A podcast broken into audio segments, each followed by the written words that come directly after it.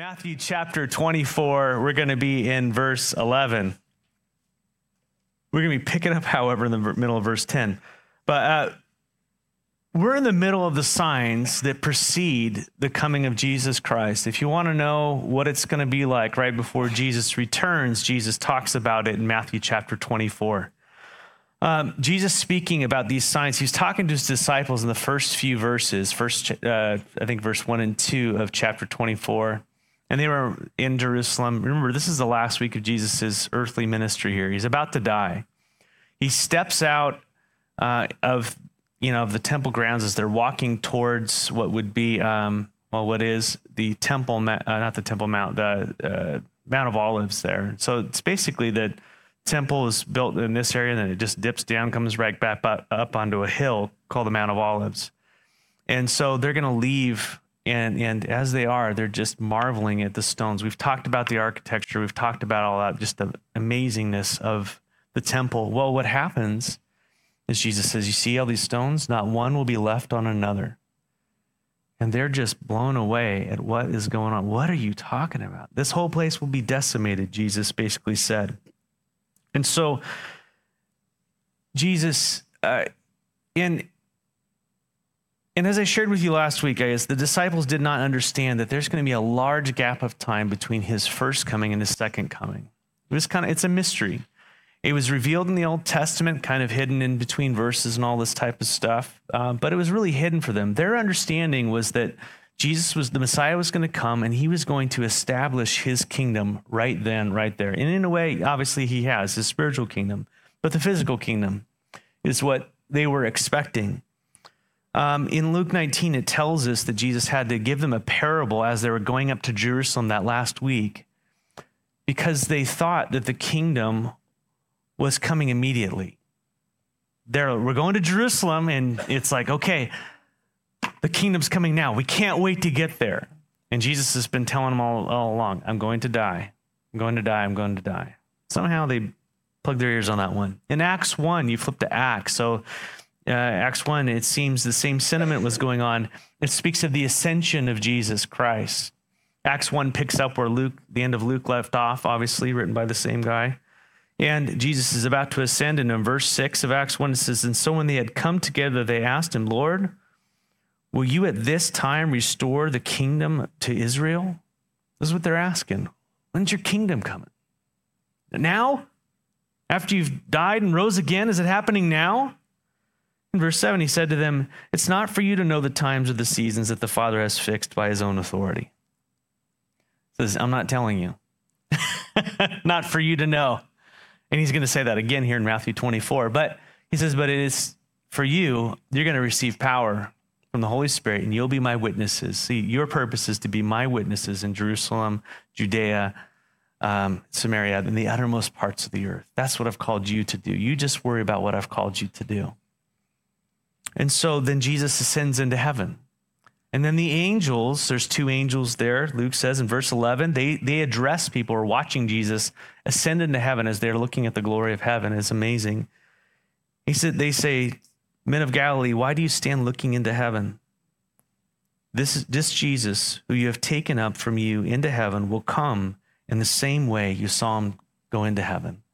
He is going to return in great glory.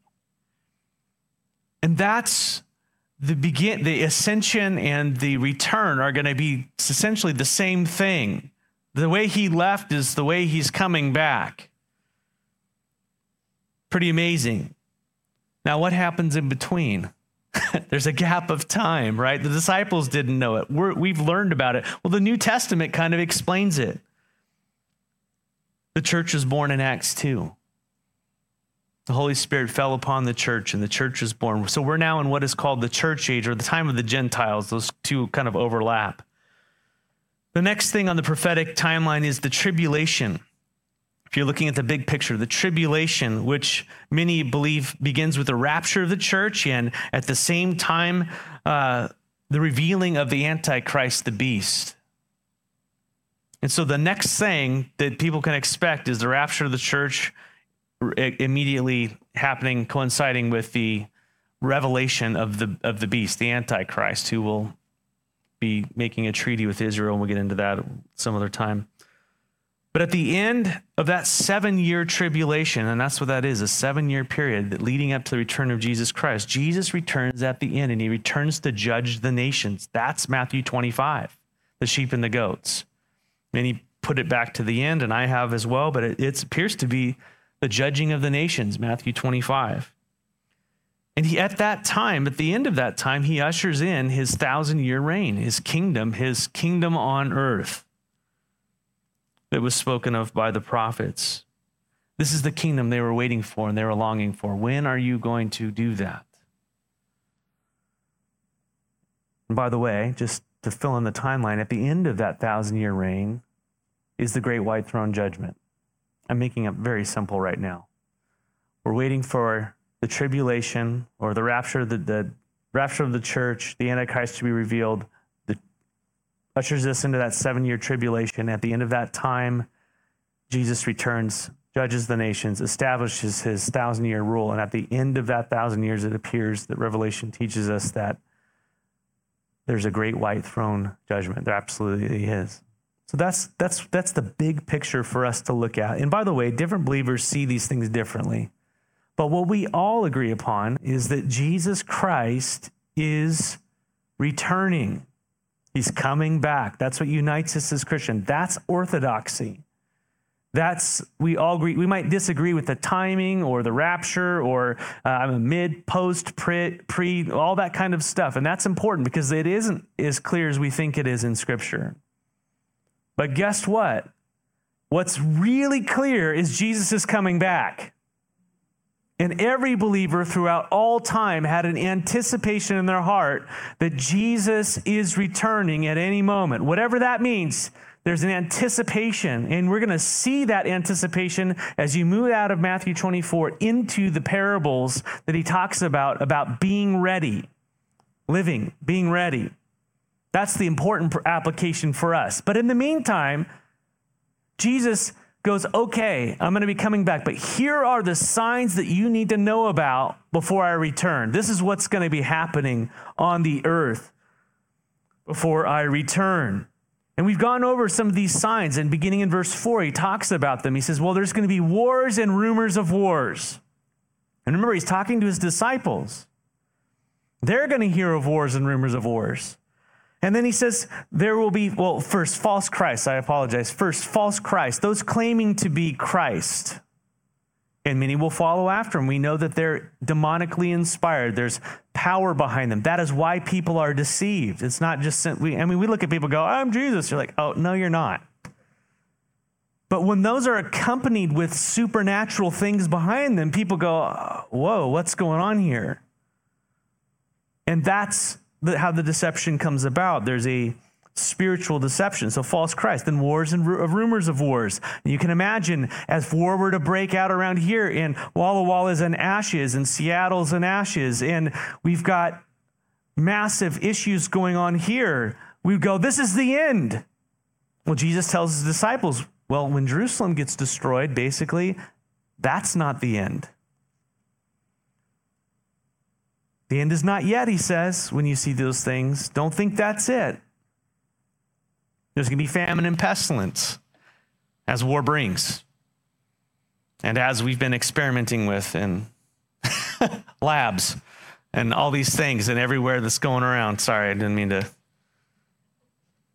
No, I mean, we, we have, we're manipulating things that can wipe out the whole world militarily. I mean, we have things buried out there that we didn't, we don't want you know, we've done some funky stuff with stuff that can cause mass destruction, you know, nuclear weapons as opposed to just regular warfare, but all the biological and chemical stuff we've created. I mean, it's a reality.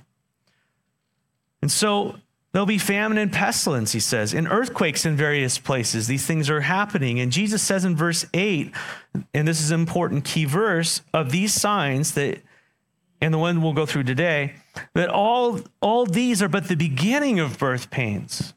And so, as Jesus described these signs, it is important to note that although these signs would be going on in the lives of the disciples, as well as for us, that just before the return of Christ, there would be a great and sudden intensity of these signs. That's what they that that's when the end was about to come. When there was a sudden, huge, massive, worldwide influx of all these things all at once upon the world like labor pains. And they come suddenly and more rapidly in that seven year period. And that's what Revelation chapter 9 through, uh, sorry, 6 through 19 explains to us. Three judgments with judgments within them that are rolled out onto the earth that all correlate with all these types of things. And so it's not just an earthquake or it's not just a war. There's going to be global war. There's going to be global pestilence. There's going to be global persecution. There's going to be global uh, an earthquake that shakes the world to its foundation, where every city is leveled, and then Christ returns. So uh, this is this is what he's talking about. There's going to, at the end of that process, there's going to be a birth. It's going to come with the return of Christ, and he is going to put a new kingdom on this earth, his kingdom that will never end. That's what he's speaking out. And we see the world is getting ready for that. We've gone over that. I'm not going to re go over that um, this week. And so we left off with Jesus telling his disciples one of the signs in verse 10 that would be intensifying, that they could expect and that we should expect, but will really come about in that seven year tribulation. In verse 10, we left off in verses 9 and 10. Uh, gosh, I'm confused. 10, yeah, it's 10. No, we're verse 9. Flip over to verse 9 if we could. Yeah, verse 9. Sorry. Verse 9 is the one I want to look at. Dyslexia. A lot of verses going on, a lot going on this weekend. Verse 9, the sign. It says, They will deliver you up to tribulation and put you to death, and you will be hated by all nations for my name's sake. This is a sign that is going to be coming upon the world, and particularly upon whom? Believers. This is what Jesus wants his disciples to know. And by the way, he said to them in Luke, before all these other things happen, this is going to happen to you. I want you to know it's happening to you right away. That you will be delivered up to tribulation and put to death, and you will be hated by all nations for my name's sake. In Luke's gospel, it tells us that um, before all the other signs, just to expect persecution. And so, as believers, we need to expect persecution. We've had it pretty easy in this nation when I was growing up. Anybody else? Like, very easy.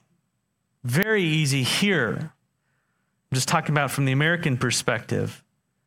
And so, while worldwide persecution of believers on a global scale is coming, in the meantime, um, we're to expect an inc- increasing uh, persecution until that sudden jolt happens. And and we spoke last week about how the disciples were delivered up to tribulation. They were delivered up to tribulation. We've read about that in the New Testament. We also see that in extra biblical uh, history. And that word tribulation, again, it means a pressing, it means a crushing, and it, that brings about anguish and sorrow. And so the world dishes out its tribulation upon believers. That's what is coming expect to be hated by all men, Jesus says, by all nations for what? Why? Why are you hated? Because you go to CCF? Why? Because you bear his name. It's for his name's sake, because you're his. That's why the world hates you.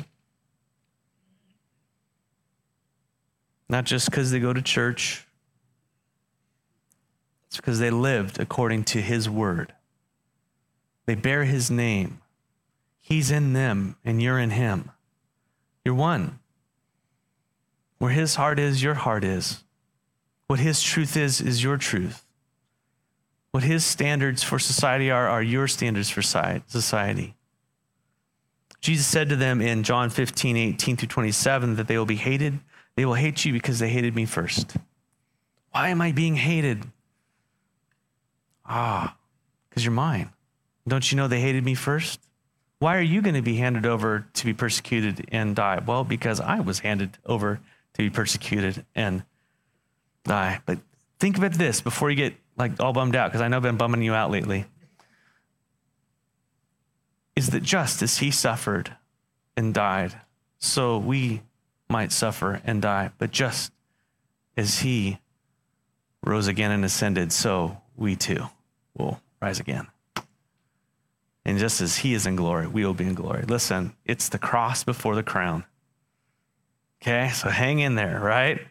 And so the disciples were expecting persecution, and we're to expect it.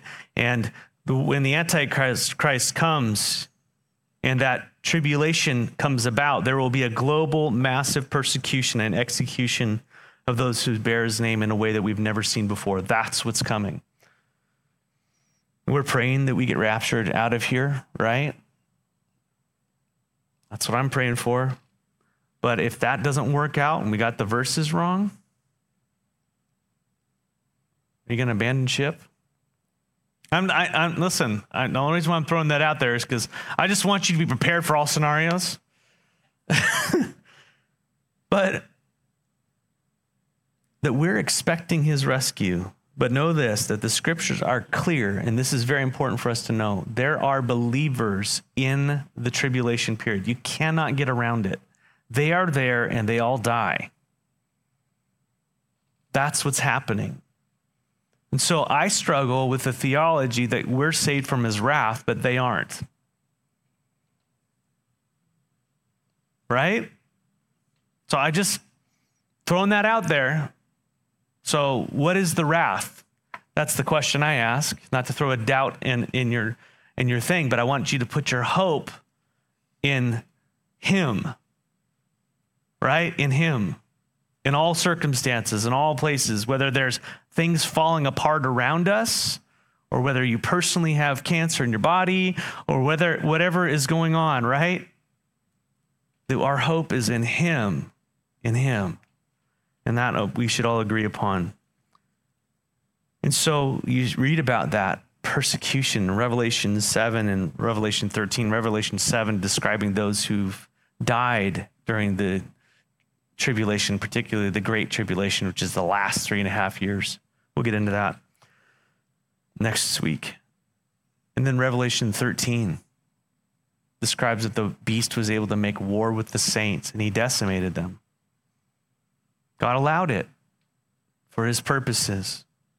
So persecution is a sign, and we pick up now in verse 10, yay, with another sign that Jesus tells us will be happening. And then many will fall away and betray one another and hate one another.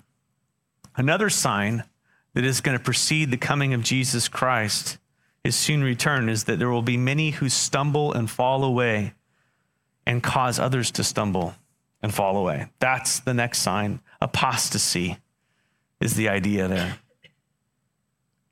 And what is in view here are those falling away who claim to be Christians. They're claiming to be Christians, but they're truly not. Flip over to Matthew 13 with me. Matthew 13 in your Bibles, particularly verse 20. I want you to know the verse so that you can go to it and think about this. If you don't have a Bible, there should be in the seat, one in the seat back in front of you. And if you don't own a Bible, take that Bible, it's yours.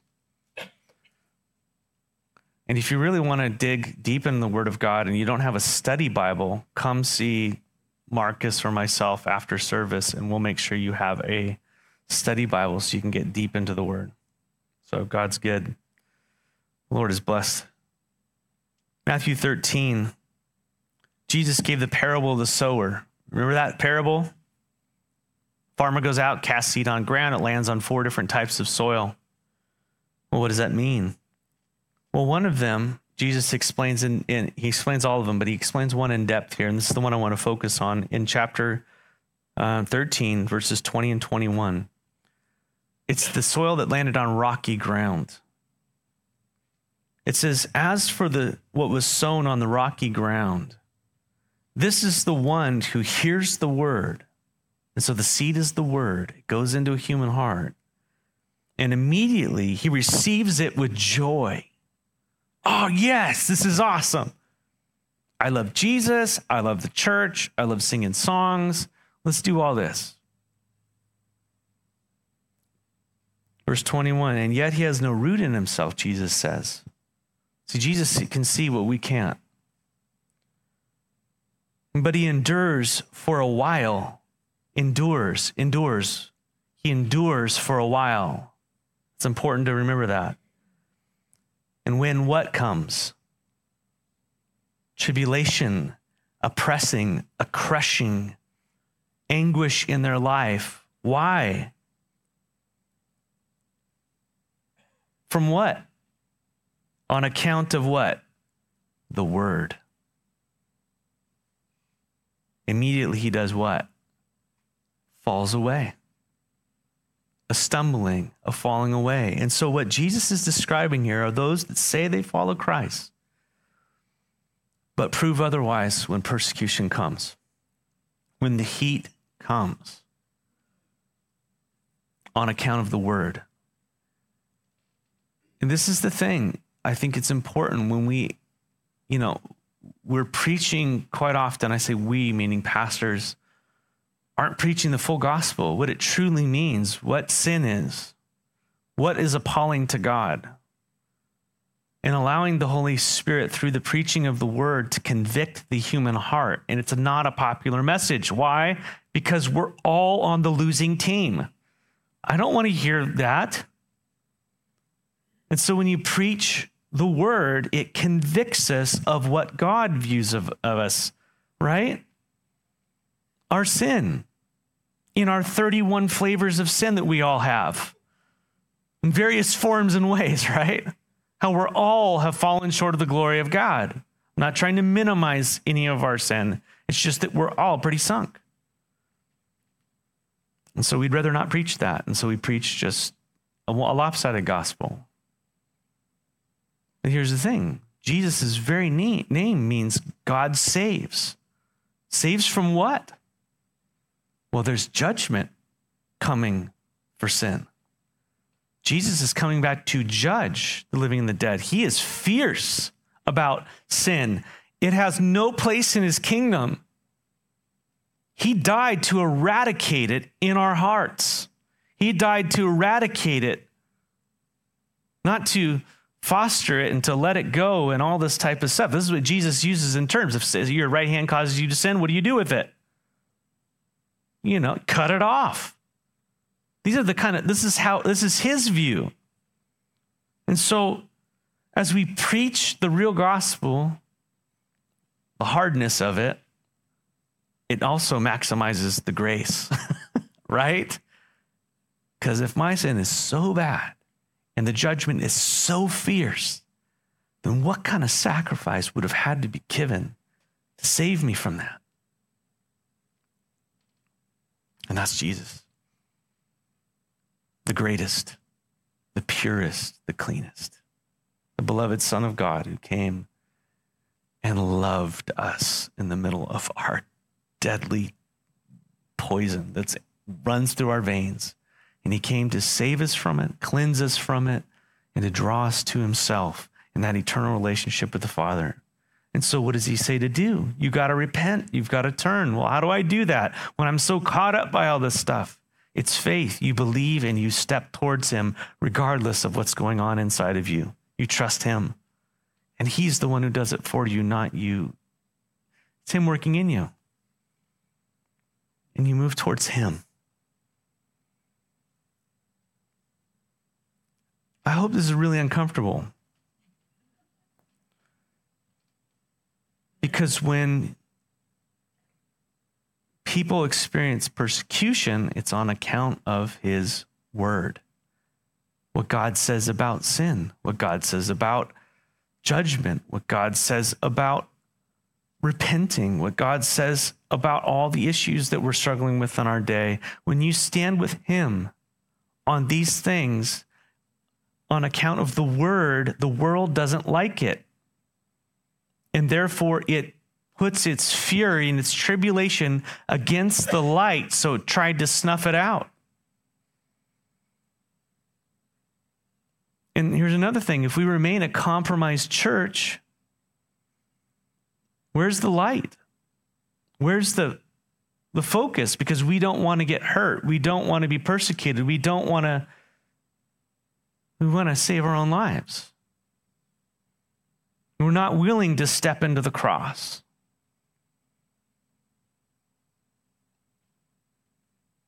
This is what Jesus is talking about.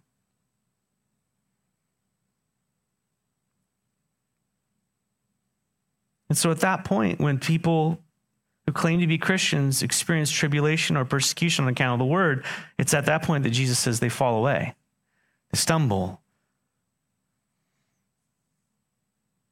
they abandon the faith in order to save their own lives. And some would say they lose their salvation. That's not what it says. It's showing who they truly were. Because guess what believers do? They believe, they endure right? And that's the purpose of the parable the things that do not endure based upon the various influences versus the one that does endure and bears good fruit. And then he goes on and explains there are different types of trees. What kind of tree bears what kind of fruit? So the endurance is a proof of our faith. It's important to know. And so when tribulation comes, it doesn't mean we don't struggle and buckle on all those things, but ultimately, who do we gravitate towards? Where else do I go? Where else do I go? For you've got it. You've got the you have the words of life. I'm yours. You're mine.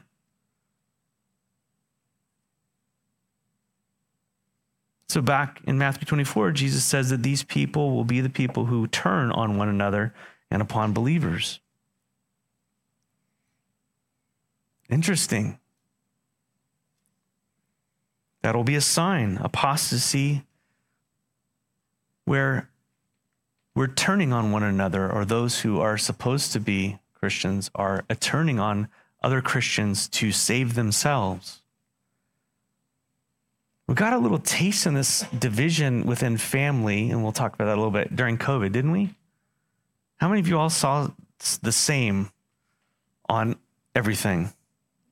How about the church? Did we all see the same, have the same theology, the same understanding, all that stuff? Now, I know that, that there were there were people who were dying and those things, but imagine if by government force your life was going to be taken unless you gave up those who were Christians. What would you do? You see what I'm saying? that there is coming a time where there's going to be a global government force killing Christians and they're going to be giving up because they're not truly Christians and they're going to be giving up their own. That's what the scriptures talk about. Apostasy has been present throughout the ages and there are many reasons for it. This falling away, it persecution is one, and as we'll see next week, there's false teaching, love of the world, there's love of money. All these things are going on. But Jesus experienced apostasy. He experienced it firsthand in his ranks. Who was the apostate among Jesus' crew? Judas. What was, issue, what was his issue? Did he hate Jesus? Truly, he did. But why? Because he loved something else more. What did he love more? He loved money. And so when it came down to it, was Judas going to be persecuted or was he going to get paid? He got paid. The disciples experienced it. Think of Paul with Demas. Paul's writing from a dank Roman prison cell at the end of his life, most likely. And he's in this dark place and he's writing, and saying, listen, he's writing to, who's he writing to again? Oh my gosh, Timothy, yes. But he's also in there, he says, listen, you know, let ask for Mark to come with me. Yeah, bring Mark. By the way, Mark had abandoned him at first, but he came back. That's pretty cool. But he says of Demas, this guy who'd followed him in ministry, the guy who'd been around with him for so long and done all these things with him. What did he say of him? He said in 2 Timothy 4 9 through 10, Paul writes, Do your best to come to me soon, for Demas, in love with this present world, has deserted me and gone to Thessalonica. Demas is in love with this present world and he abandoned. Paul's in prison. Demas is like, I'm out. I'm done with this. And he loved this present world and he abandoned Paul, he abandoned the ministry and went to Thessalonica for whatever reason it does not say. I don't know whether he's saved or not. I don't have, I can't see into his soul.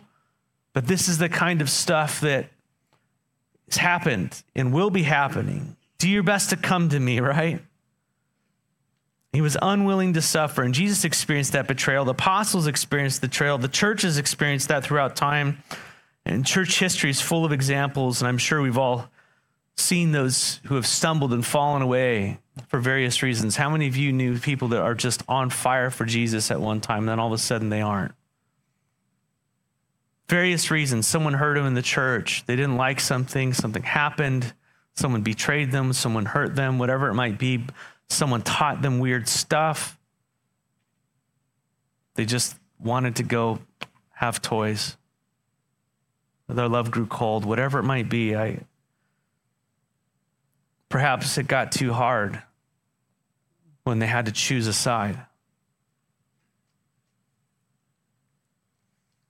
What Jesus is focusing on here, first in verse 11 there, or verse 10, is those who abandon ship because of persecution. And Jesus says in Matthew 13 that they stumble because they are being persecuted because of the word.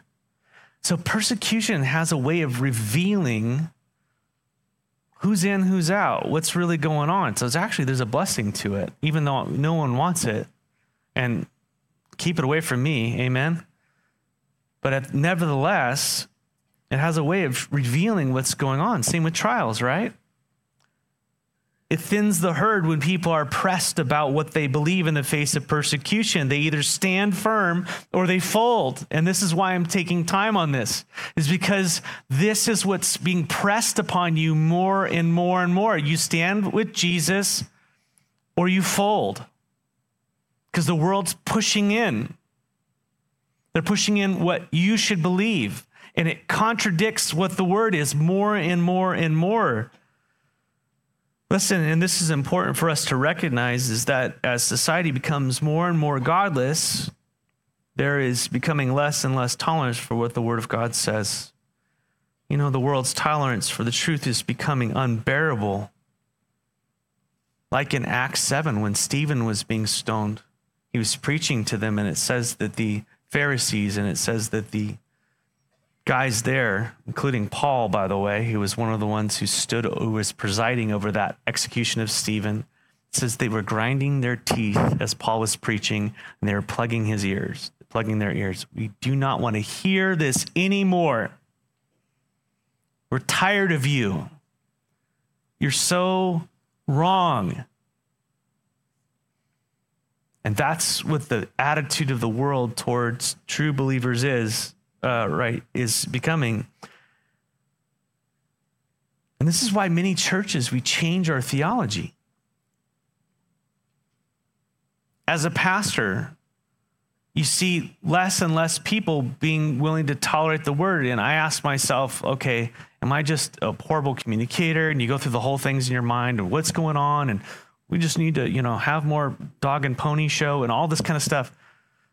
You know, you, go through the enemy throws things in. You have your own flesh. You've got all these things going in. And there might be some of that that truth in there but there's a pressure to change what is being preached. There's a real pressure to make the theology fit the culture. And the lie is in order to reach the culture you got to become like the culture And they'll take verses like Paul says, I become all things to all people. Well, Paul is not saying I'm becoming what they are to reach them. He's saying I'm not letting any social or cultural differences. In other words, to a Gentile, I will act as a Gentile. To a Jew, I'll, I'll hold their customs but I'm not going to sin against God to do this. I'm going to remain holy. Does that make sense? And so, more and more people won't even entertain biblical Christianity or preach it from the pulpit because it's incompatible with what the culture is requiring of them, and more importantly, what's in their hearts. And they're definitely unwilling to be persecuted. If the goal is to get more people so you get more money so you can build your kingdom, then you better be telling them what they want to hear. I want more likes. I want more followers. And so, therefore, this needs to happen. But we're not in that business, church. The church is not in that business. We're, we're about Him. And, and we're not going to create some kind of new fun message for everybody to follow so you can feel good about yourselves, and it's a lie. He's awesome. We don't need to change anything he's saying. You just need to sit here and read it and love him. And maybe, you know, he's gifted us to explain some things.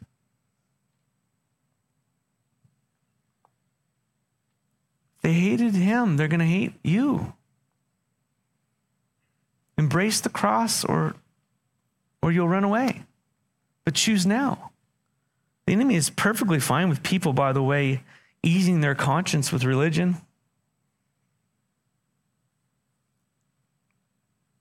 Just as long as it's false. It doesn't have Jesus at the center.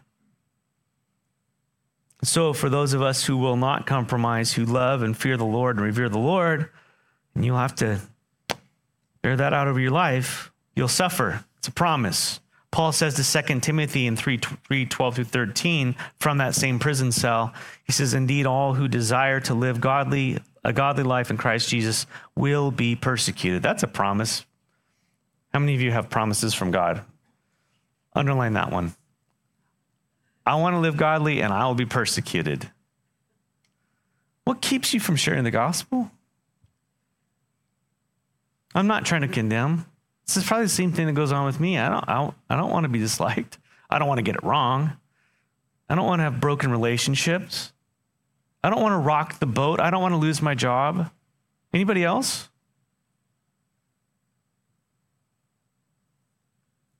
But that's a lot of I don't want us. What about what he wants? What would he do in and through you if you just embraced him and said, I'm willing. Send me anywhere. I'll do what you say. You're Lord. I'm not. I forgot about that. Forgive me. I know I'm supposed to witness this person. I haven't. Forgive me. I'm going. It's going to be messy. I know you're with me. Things might blow up, but I know you're with me in the middle of it because you're more important than anything. And your gospel's glorious. It's what we all need. Paul says, Indeed, all desire to live a godly life in Christ Jesus will be persecuted, while evil people and impostors will go from bad to worse, deceiving and being deceived.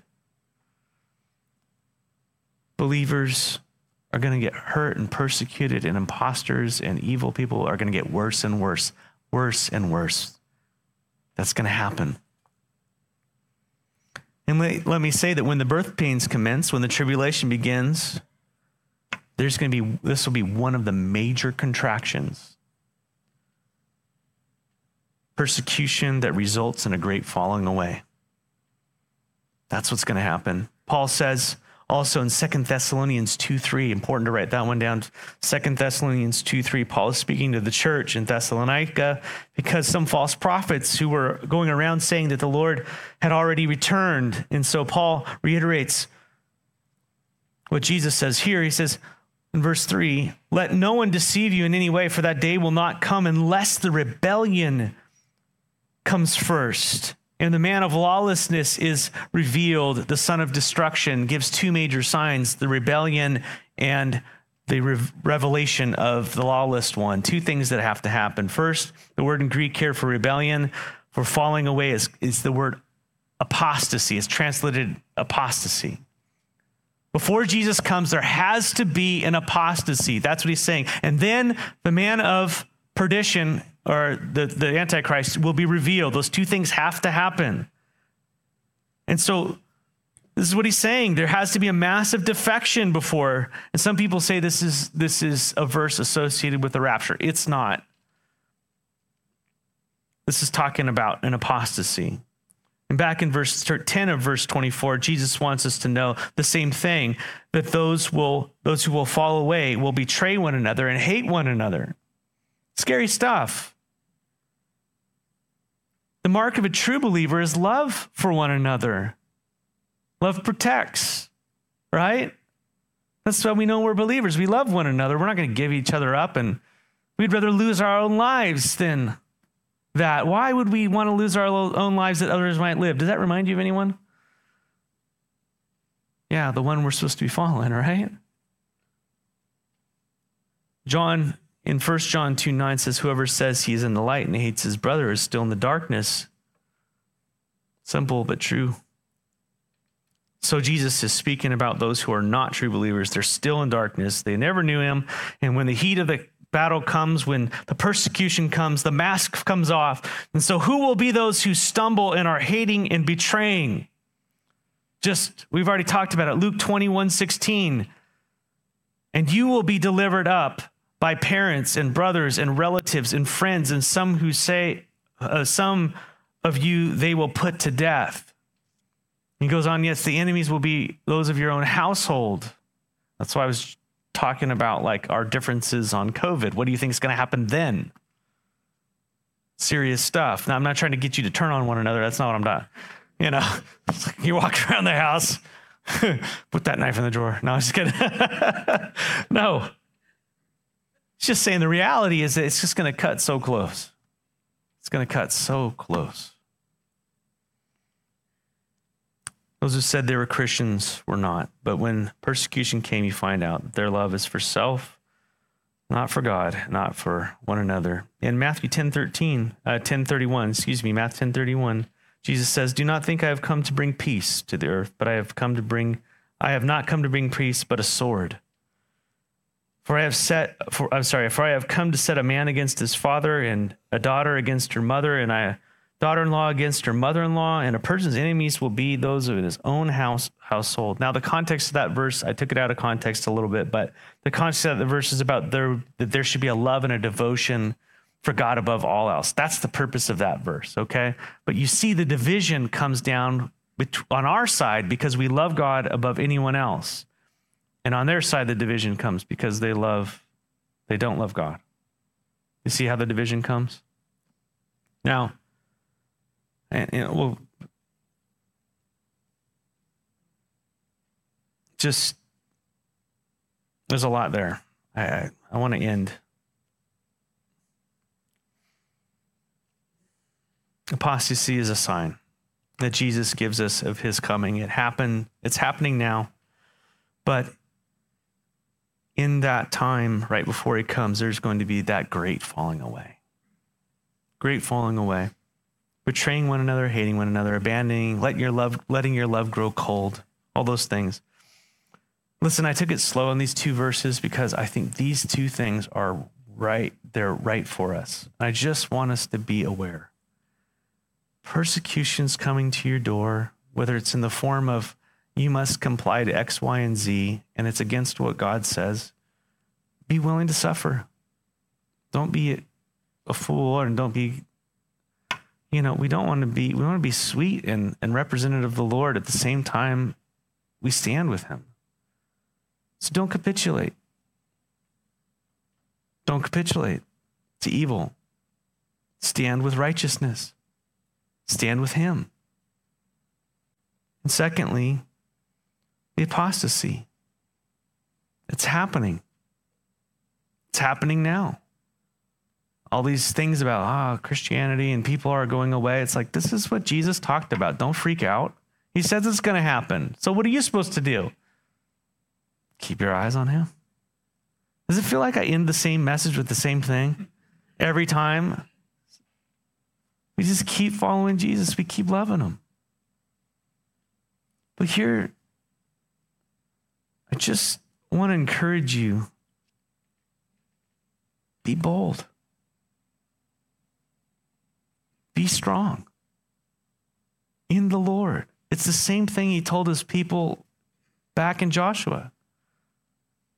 Be strong, be bold, be courageous, for the Lord your God is with you. Be bold, be strong, be courageous, because the Lord your God is with you. Be bold, be strong. God's with you. Amen? He loves you fiercely. And if pain and suffering comes into your life, it's an opportunity to rejoice that you are worthy to suffer for his name. You know you're on the right side if it's not because you're a murderer and a slanderer and all these things that Peter warns against, but it's because you stand in the light. You stand in his love, you stand in his word, and you're counted among his in the midst of what's going on. Amen? So hold the line. Amen? And when we see one another getting hit, be sensitive to one another. We need one another. Love one another deeply. Amen. I need you, and I'm thankful for you, by the way. God is so good. So let's continue to, we're going to pick up the pace here in, in, in Matthew 24, okay? Just, guys are slowing me down. Lord, thank you for slowing me down. I, I have a lot to learn.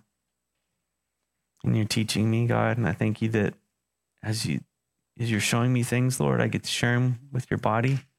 And I know you're speaking to them and teaching them as you are the master teacher. Thank you for your spirit that's with us. And so, Lord, encourage our hearts this morning. You are so bright and glorious. And we have a world that's sunny and bright outside that we get to live in today. And we get to go be with family and friends. And I just want to thank you for that it's not all crazy in the moment but Lord, prepare our hearts.